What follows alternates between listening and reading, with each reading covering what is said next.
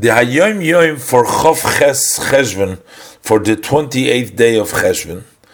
Over here, the Rebbe brings down the concept, the idea of divine providence is it is not just that every detail of all the movements of every different type of creature are destined and under the divine specific providence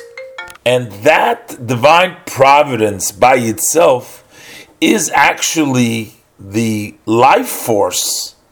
that vitalizes that created being and gives it its existence. So, in addition to that,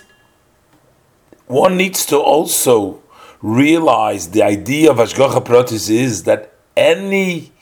and every detailed movement of every creature also has an effect and has a relationship in general to the general intent of the creation. So that all these combined and when we unite all these specific detailed activities, through all of them, the intention of the above, the above intention has is completed which is in the secret of the entire world, so that